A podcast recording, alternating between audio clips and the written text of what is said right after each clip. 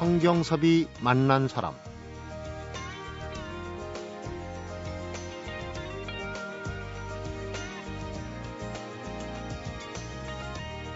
혹시라도 살다가 어떻게 해야 하나 이런 막막한 일이 생기게 되면 나무를 한번 가만히 쳐다보시기 바랍니다.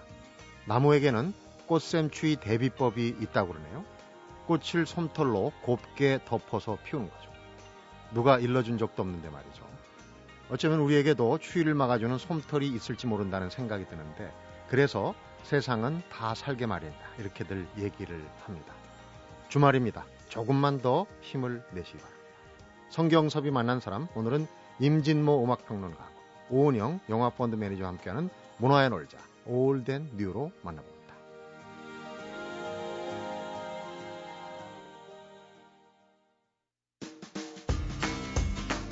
어서 오십시오. 음악평론가 임진모 씨입니다. 네, 안녕하세요. 가수를 말하다. 오늘은 네. 먼저 이제 락밴드네요. 네. 어, 오랜만에 락밴드 소개하는 것 같기도 합니다. 네. 네. 어, 80년대에 어떻게 보면 시대 상징, 음, 들국화입니다. 들국화. 들국화는 처음에 네. 나온 앨범 이름부터 들국화. 네, 당연. 네. 어, 아주 앨범도 그때 시선을 굉장히 끌었고요. 무엇보다 당시에는 듣기 어려운 그러한 스타일의 락 음악이었죠. 네. 이락 음악이라는 것은 젊은이들의 반항 같은 것들을 전제로 하는 그런 음악이기 때문에 어, 이미 주류에서 락 음악은 상당히 대중화됐었지만 네. 들국화를 통해서 조금 까칠한 락의 구석, 음. 우리 젊은이들이 락을 하는 기본적인 하나의 이유 같은 것들을 이 밴드를 통해서 우리가 확인을 했지요. 네. 네, 그때 뭐 시대적인 배경이 또 그런 네. 게 있었어요. 1980년대 중반인데 그렇습니다. 이제 민주화로 가기 네, 어, 전 단계 몇 년 전에 그러니까 아주 그 뭐 말하자면 상황이 극에 달았을 때인데 그렇습니다. 그 젊은이들한테 어떤 돌파구로서 그렇습니다. 역할을 네. 했어요. 어떻게 보면은 이제 그 85년에 들국화 앨범이 나오고요. 그다음에 이듬해가 바로 뭐 잘 아시겠지만 이제 민주 항쟁이 시작된 때고요. 네. 그게 절정에 달했던 때였기 때문에 시대와 맞물렸다는 사실. 음. 이제 음악이라는 게 그렇습니다. 어, 비틀즈도 그렇고 롤링스톤스도 그렇고 어, 어떻게 보면 시대를 갈랐던 그러한 그 음악가들은요. 뛰어난 예술, 다시 말하면 음악 자체가 너무 좋고 네. 듣기 좋고 따라 부르기 좋고 감상하기 좋고 하는 그런 예술성의 승리이기도 하지만 동시에 거기에 만약에 시대적인 의미가 덧붙여진다면 음. 엄청난 파괴력을 갖게 되죠. 들국화가 아마 우리 어, 국내 많은 음악가 중에서 그러한 예술성과 어떻게 보면 사회성, 시대성의 가장 완벽한 조합일지도 모르겠습니다. 네. 이 처음에 앨범에 네, 그 비틀즈에 대한 맞습니다. 오마주 네, 네. 앨범 표지도 그 예. 구도가 이제 비틀스를 그 비틀스를 쉽게 이야기하면 좀 따라하기를 네. 많이 했다는 평을 받았던 어, 거. 다 만나서 그걸 물어보진 않았는데요. 이 팀의 기타리스트가 조덕환 씨예요. 네. 이, 어, 첫 앨범에 세계로 가는 기차를 갖다가 어, 작곡을 하고 또 노래를 직접 부르기도 했던 인물인데요. 만나서 제가 그 질문을 던졌더니 사실 비틀즈를 따라하려고 한 건 아니었는데 음. 우린 들어가서 사진 찍고 대체로 그때 그렇게 4등분하는 그런 앨범들이 꽤 많았다. 네. 우리는 사실은 생각 없이 그렇게 했는데 사람들은 다 그렇게 그 비틀즈의 레리비 앨범을 따라한 걸로 그렇게 생각을 음. 하더라. 이렇게 네. 얘기를 했습니다. 그러니까 그때 이제 그 군사 독재의 네네. 연장선에 있을 때 네. 보통 이제 발라드나 우리 이제 트로트나 이런 건데 물론 락이 그 전에도 네. 뭐 있어 어, 왔지만은 그럼요. 네. 그또 다른 모습에 네, 지금도 네. 기억이 납니다. 어떻게 맞습니다. 저런 목소리가 나올지 맞습니다. 전인권 씨 같은 예. 경우는 그러니까 전인권 씨가 인터뷰에서 그런 말을 했어요. 어떻게 보면 우리가 어떤 공포를 갖고 있는데 전인권의 목소리 진짜 뭐랄까 어, 절규의 목소리 아니에요. 음, 뭔가 이렇게 터져 나오는 듯한 절규의 목소리인데요. 그거를 통해서 어, 어떤 시대에 대한 우리 젊은이들의 우리 또 그때를 살아갔던 사람들의 외침이 어, 아마 통한 것이 아닌가 음. 그렇게 얘기를 합니다. 그래요. 그러니까 어, 그 시대가 들국화를 만들어냈다. 또 들국화는 그 시대를 그렇게 반영했다 이렇게 볼 수 있죠. 네. 특히 제가 이렇게 기록을 보니까 네, 전에 우리 프로그램 얘기하다가 네, 그 누구 노래를 하면서 어, 그 이제 건전 가요가 꼭 앨범에 네. 들어가도록 어떻게 보면 그 시대적인 상황인데 예. 이 들국화 앨범 첫 앨범에는 건전 가요가 없는 게 좀 특징이다. 맞습니다. 이제 약간은 이제 약간은 좀 그때가 뭐랄까 어 전체적으로 이제 조금은 음 그런 어떤 반항 같은 것들이 어, 조금은 수용이 되는 그런 시점. 네. 들국화였기 때문에 또 그러지 않았을까 생각도 드는데 네. 어, 첫 앨범에서 정말 그것만이 내 세상 행진, 뭐, 세계로 가는 기차, 아침이 밝아올 때까지, 매일 그대와 같은 곡들이 다 라디오에서 사랑받았는데, 전 지금 생각하면요, 이 FM, 음악 FM의 역할이 참 컸다고 생각해요. 네. 이게 사실 TV에서 수용되기가 어려웠어요. 이 들국화 음악이. 그리고 더 중요한 거는 들국화의 멤버들은 TV에 나가기를 꺼렸습니다. 그리고 매니저를 통해서 정말 많은 그 방송국의 PD들이 섭외를 요청했는데 다 거절했어요. 네. 그러니까 방송보다 우리들의 영역은 공연이다. 음. 이렇게 생각을 한 거죠. 그것도 사실 락스피릿, 네. 락스피릿이거든요. 어떻게 보면 주류의 길을 거부한 건데 네, 네. 그 첫 앨범 꽤 많이 팔려 제가 알기로는 그때 당시에 동화 기획이 조금 부도에서 어려운 상황이었는데 이 들국화 앨범 한 방으로 음. 그것에서 벗어났다는 얘기가 있어요. 제가 그때 파악하기로는 경이적인 숫자죠. 락밴드 앨범으로 70만 장이었습니다. 어. 그 뒤로는 더 누적이 됐겠죠. 우선 노래를 네. 한곡 들어보는데 음. 아무래도 네. 폭발음을 내는 그 노래를 그렇습니다. 먼저 들어봐야 그것만이 될 내. 세상인데 네. 이 곡은 정말 최성원 작곡의 전인권 노래 정말 완벽한 앙- 앙상블인데 저는 들국화의 신화 중에 큰 몫을 차지하는 게 제목 같아요. 네. 그때 정말 그것만이 내 세상 이거 목 놓아 부르게 된 건 제목도 그때 민주항쟁기에 딱 어울리는 그런 타이틀이었거든요. 네. 반은 먹고 들어가는 거죠. 네, 그렇습니다. 들어보겠습니다. 그것만이 내 세상.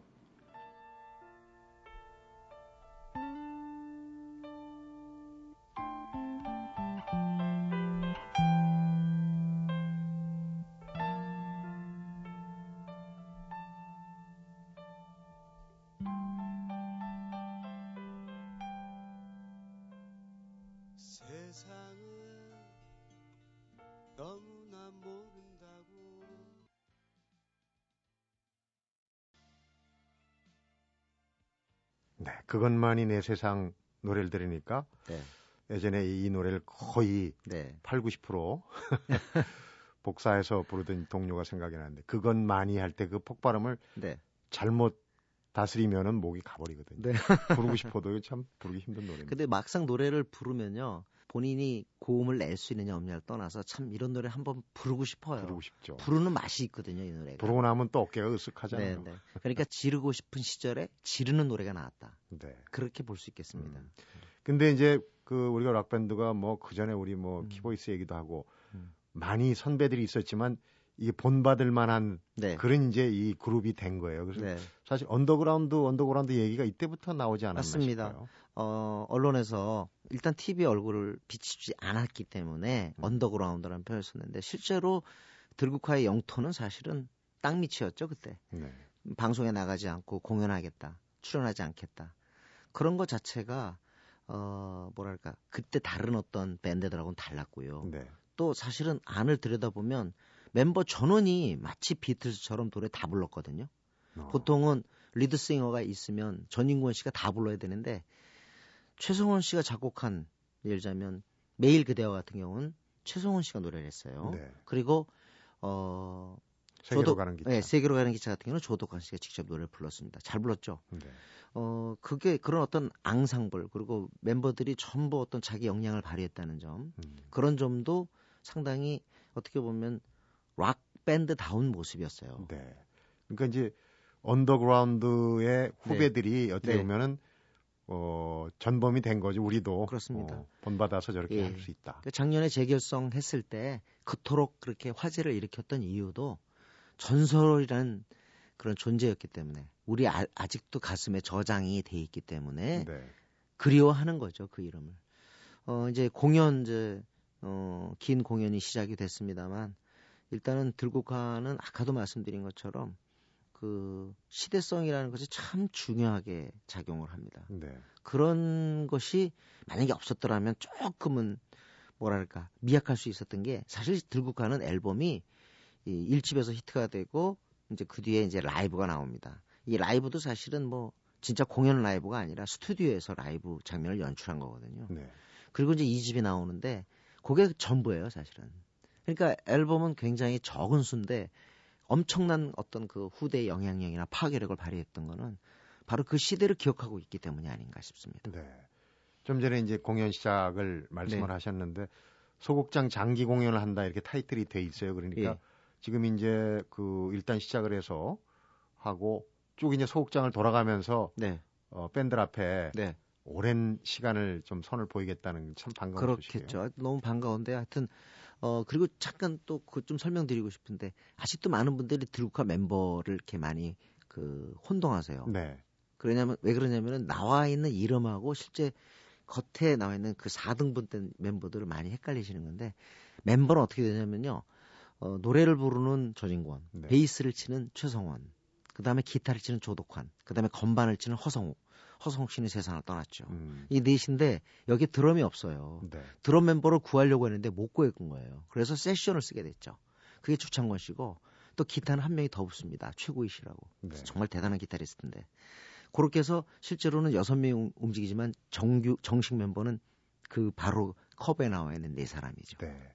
그 말씀하시니까 우리 비틀스 멤버를 네. 항상 이름이 자꾸 까먹어요. 뭐 폴 맥카트니, 링고 스타, 뭐 조지 존 앨범이 나오는데 조지 해리슨 나오는데 그거 네 명을 다 기억하는 게 옛날에 퀴즈고 그랬는데. 아, 그럼요. 들코의 멤버 넷 못기 아픈 그거는 그 우리들 사이에서 네. 술자리 못 깁니다. 그건. 음. 오늘 들국화 얘기 재밌게 들었는데 네. 이번에는 그러면은 전인권 씨 말고 네. 아까 얘기하신 예. 최성원 씨 최정원 씨 매일 그대와 네. 오늘 가수를 말하다 이- 들국화 얘기 마무리하면서 최성원의 매일 네. 그대와 듣겠습니다. 임진모 씨 수고하셨습니다. 네, 감사합니다.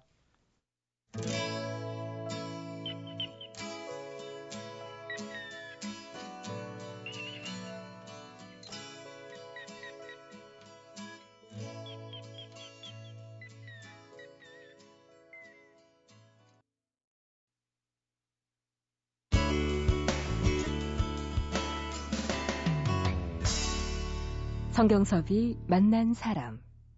네, 이번에는 영화를 말하답니다. 영화 펀드 매니저 오은영 씨입니다. 어서 오십시오. 네, 안녕하세요. 요즘 뭐 봄꽃들이 너무 빨리 폈다고 지자체가 네. 꽃축제 어떻게 하느냐고 울상들인데 걱정하시더라고요. 그나저나 이제 어제는 식목일이고 네. 나무 한 그루 심으셨습니까? 음, 사실 이 나무를 심기가 쉽지는 않은 것 같아요. 그래서 저는 대체적으로 네. 대신에 이제 종이컵이나 음. 종이 같은 거 아껴 쓰면서 다른 방법으로 나무를 살려야겠다. 뭐 이런 생각을 하고 있습니다. 네. 너무 궁색한가요? 핑계죠. 근데 또 나무 심을 꽃이 네. 나무 심을 곳이 도시에선 마땅치가 않아요. 맞습니다. 네.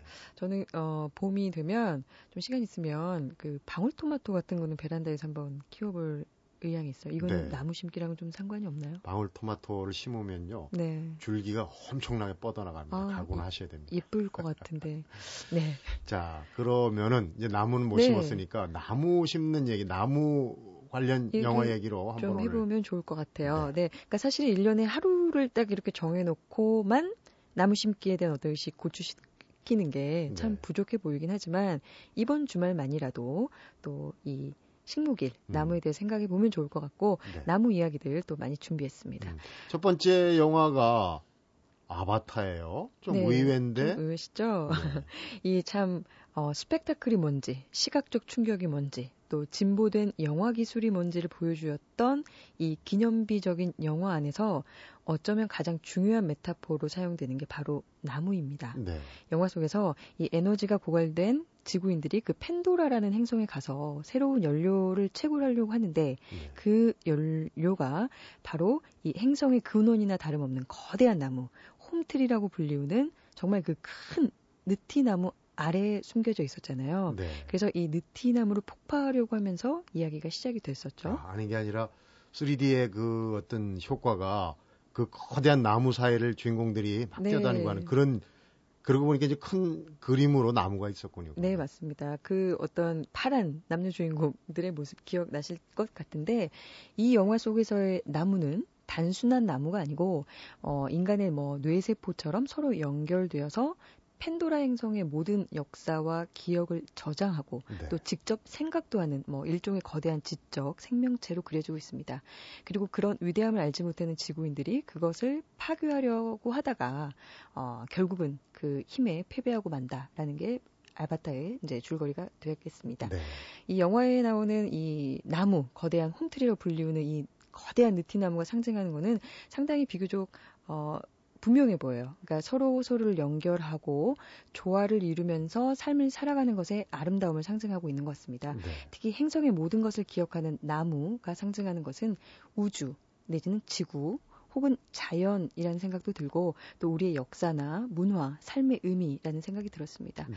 그리고 그 위대한 나무에 패배하는 인간들의 모습에서 정말 많은 시사 점을 또 받기도 했고 어, 눈과 마음을 한꺼번에 움직이게 하는 똑똑하고 고마운 영화, 영화라는 생각이 들었습니다. 네. 나무의 그 위대한 힘에 대항하고 파괴하려고 하는 그런 구도가 어떻게 보면 좀 그런 생각이 들어요. 지금 아마존 밀림이 네, 그 맞아요. 지구의 허파 아닙니까? 네. 위대한 나무인데 그 사익을 위해서 뭐 불을 내고 화전을 갖고 하면서 이제 이게 사라지고 있다. 결국은 네, 본그 인간들을 인류를 망치는 행위죠. 그 네. 생각이 언뜻 드네요. 네, 맞습니다. 그러니까 뭔가 대중적이고 상업적인 영화로서뿐만 아니라 뭔가 그렇게 심오한 걸 또 생각하게 하는 그런 참 괜찮은 영화라는 생각이 새삼스럽게 준비하면서 다시 들었습니다. 네. 두 번째 영화는 말 그대로 나무예요. 물론 네. 영어지만. 제목이 더 트리가 음. 되겠습니다.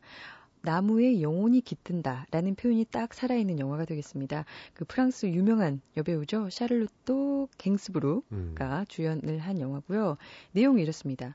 한 어, 화목한 가정에 가장이 갑자기 죽게 돼요. 아빠가 죽게 되고 가족들은 집 바로 옆에 있는 거대한 이 무화나 무화과 나무에서 아빠의 영혼을 느낍니다. 네. 그러니까 정말 아빠의 영혼이 뭐 있을 수도 있고 아니면 아빠의 부재를 그렇게 이제 대신해서 느끼는 걸 수도 있겠죠. 감정의 이입일 수 네. 있다는 얘기죠. 그래서 이 여주인공 엄마가 다른 남자와 데이트를 하고 오면 그 큰 가지 한쪽이 엄마 방을 막 뚫고 들어와요. 그리고 가족들이 그 남자와 크리스마스 휴가를 보내고 왔더니 큰 가지로 온 집을 막다 감싸서 난리가 나기도 합니다. 네.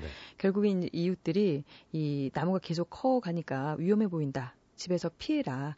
또 이 새로운 남자친구는 그 나무 베어야 된다라고 하지만 가족들은 정말 이 폭풍 속에서도 나무와 함께 집을 지켜냅니다. 네.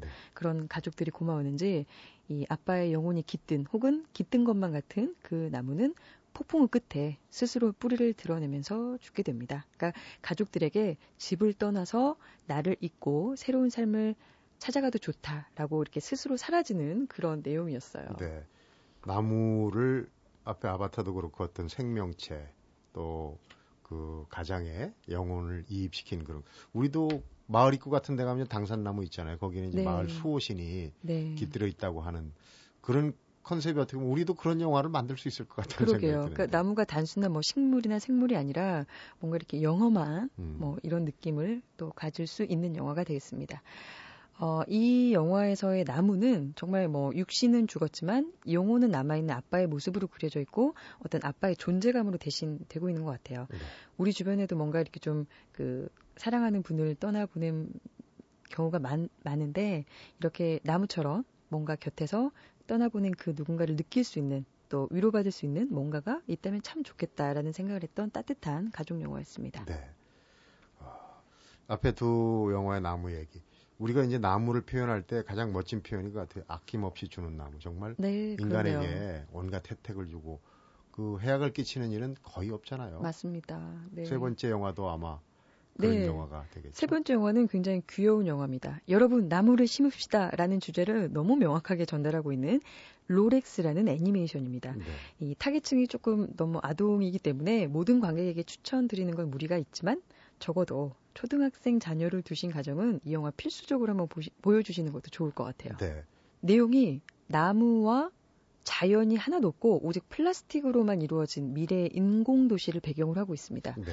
그래서 주인공이 진짜 나무를 찾아서 떠나는 그런 이야기인데 아, 처음에 말씀드린 것처럼 이 작품에서는 나무를 왜 심어야 하는지 정말 직접적으로 보여주는 교훈의 결정체 같은 영화입니다. 어, 어른들이 보면은 이렇게 어, 직접적인 교훈적인 표현 하면 근데 이제 아이들 손잡고 보면은 네. 오히려 어, 더 실감을 느낄 어, 수도 그리고 있죠. 워낙 캐릭터들이 좀 유쾌하고 귀엽기 때문에 그냥 뭐 단순한 교훈적인 영화다를 떠나서도 그냥 볼만한 재미있는 애니메이션으로도 음. 손색이 없는 것 같아요. 식목일 영화의 아주 뭐 대표작 다운 네. 그런 구도네요.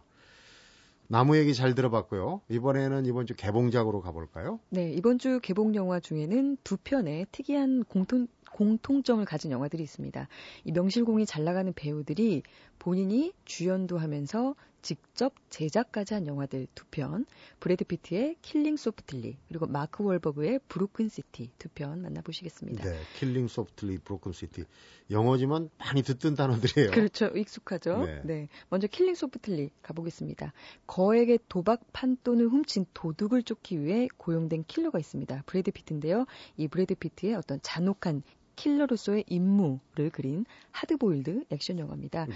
작년에 칸 영화제에서 공식 경쟁 부문에 오를 정도로 작품성에 대해서 어, 인정을 받은 건데 뭐 크고 그러니까 어떤 대중적인 오락성보다는 그러니까 사실 뭐 브래드 피트라는 이름 또 액션 스릴러라는 어떤 나름의 대중적인 장르의 결합에서 기대할 수 있는 큰 오락성을 지닌 영화라기보다는 네. 어, 어떤 사회에 대한 비판이나 또 현재 특히 미국 사회의 어떤 암울하고 우울한 모습을 담아내는데 더 치중한 영화가 되겠습니다. 네. 뭐 여기까지만 말씀드리면 뭐야 뭐 어둡고 뭐 별 재미없는 영화인가 하실 수도 있지만 감독이 뮤직비디오 또 광고 쪽에서 유명세를 떨친 감독이기 때문에 네. 촬영이나 비주얼이 상당히 독특하고 화려하고 또 세련돼 있습니다. 그리고 음. 범인을 쫓는 내용 자체의 어떤 서스펜스도 굉장히 뛰어나기 때문에 범죄 액션물로서의 긴장감, 긴박감을 느끼시기엔 손색이 없어 보이는 영화인 것 같아요. 무엇보다도 이제 브래드 피트를 좋아하는 팬들이 네. 브래드 피트도 이제 나이가 많이 들었어요. 그래도 멋있습니다. 언제까지 멋있을 예정이신지 궁금해요. 어, 많은 배우들이 이제 직접 제작에 뛰어드는 경우가 많은데 우리 배우 중에도 그 해외 영화판에서 직접 제작에 뛰어드는 경우가 있나요? 어, 아직까지는 배우들이 직접 제작사, 뭐 제작을 하시는 것보다는 뭔가 제작 지분 참여로 그렇게 좀 어, 깊게 활동을 하시는 경우가 많고요. 네. 아직은 감독에 더 치중을 하시는 것 같아요. 그러니까 네. 예를 들면 유- 어, 배우 유지태 씨도 마이라이따라는 영화로 감독 을 해서 얼마 전에 해외 영화제에서 상도 그렇죠. 받고 또 박중훈 씨도 감독 데뷔합니다. 지금 음. 톱스타라는 영화 한창 촬영 중이세요. 정말 이 배우들이 직접 어떤 그 스크린 앞에서 음. 영화를 어, 촬영을 하시는 것도 당연히 좋아하시지만 뭔가 이 스크린 뒤에서 직접 모든 거를 한번 해보고 싶은 그런 욕망도 많이 있으신 것 같아요. 박중훈 씨는 직접 출연도 하나요? 출연도 하십니다. 네. 네, 그리고 참고로 정우성 씨도 계속 그 감독에 대한 욕심은 계속 그 인터뷰를 통해서 밝히셨던 걸로 지금 기억이 나네요. 그렇군요. 두 번째 개봉작 브로큰 시티인데요. 어, 김지훈 감독의 달콤한 인생 이란 영화 먼저 얘기를 해야 될 것 같아요. 이 네. 영화들도 많이 보셨잖아요. 이 영화가 헐리우드에서 리메이크가 될 예정인데 그 리메이크작의 감독이 만든 영화가 바로 이 브로큰 시티입니다. 음, 그래서 이제 영화 달콤한 인생과 좀 비슷한 느낌을 주는 게 많이 있는데 이병헌이 나왔었죠. 네, 이병헌 또 황정민 씨 음. 너무 김영철 씨 참 연기를 잘했는데 그리고 이 희한하게도 어, 달콤한 인생의 줄거리와도 좀 닮아 있어요. 그러니까 뉴욕 시장이 아내의 불륜을 조사하기 위해서 사설 탐정을 고용하면서 벌어지는 두 남자 간의 어떤 은밀한 거래 또 대결 음모에 대한 이야기입니다. 네. 뭐 러셀 크로, 마크 월버그, 또 시장의 아내로 나오는 캐서린 제타 존슨까지 연륜 있는 헐리우드 스타들 조합 괜찮은 영화인 것 같고 네.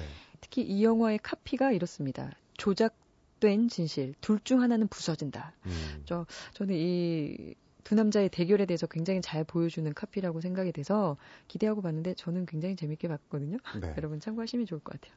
개봉작하고 나무와 관련된 영화 얘기 소개 잘 들었습니다. 펀드 매니저, 영화 펀드 매니저 오은영 씨 네, 수고하셨습니다. 고맙습니다.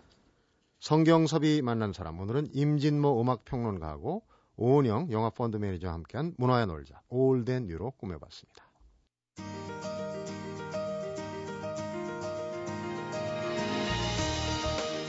벚꽃은 다음 주쯤 서울에 도착할 거라고 그러는데 개나리는 지금 만개한 것 같습니다.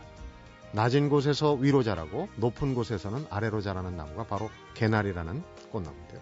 주말 우리 마음도 개나리 줄기처럼 가라앉아 있다면 위를 좀 쳐다보고 또 너무 높이 떠 있다 싶으면 아래를 내려다 볼 줄 알아야 하겠다. 이 생각을 해봅니다. 성경섭이 만난 사람 오늘은 여기서 인사드립니다.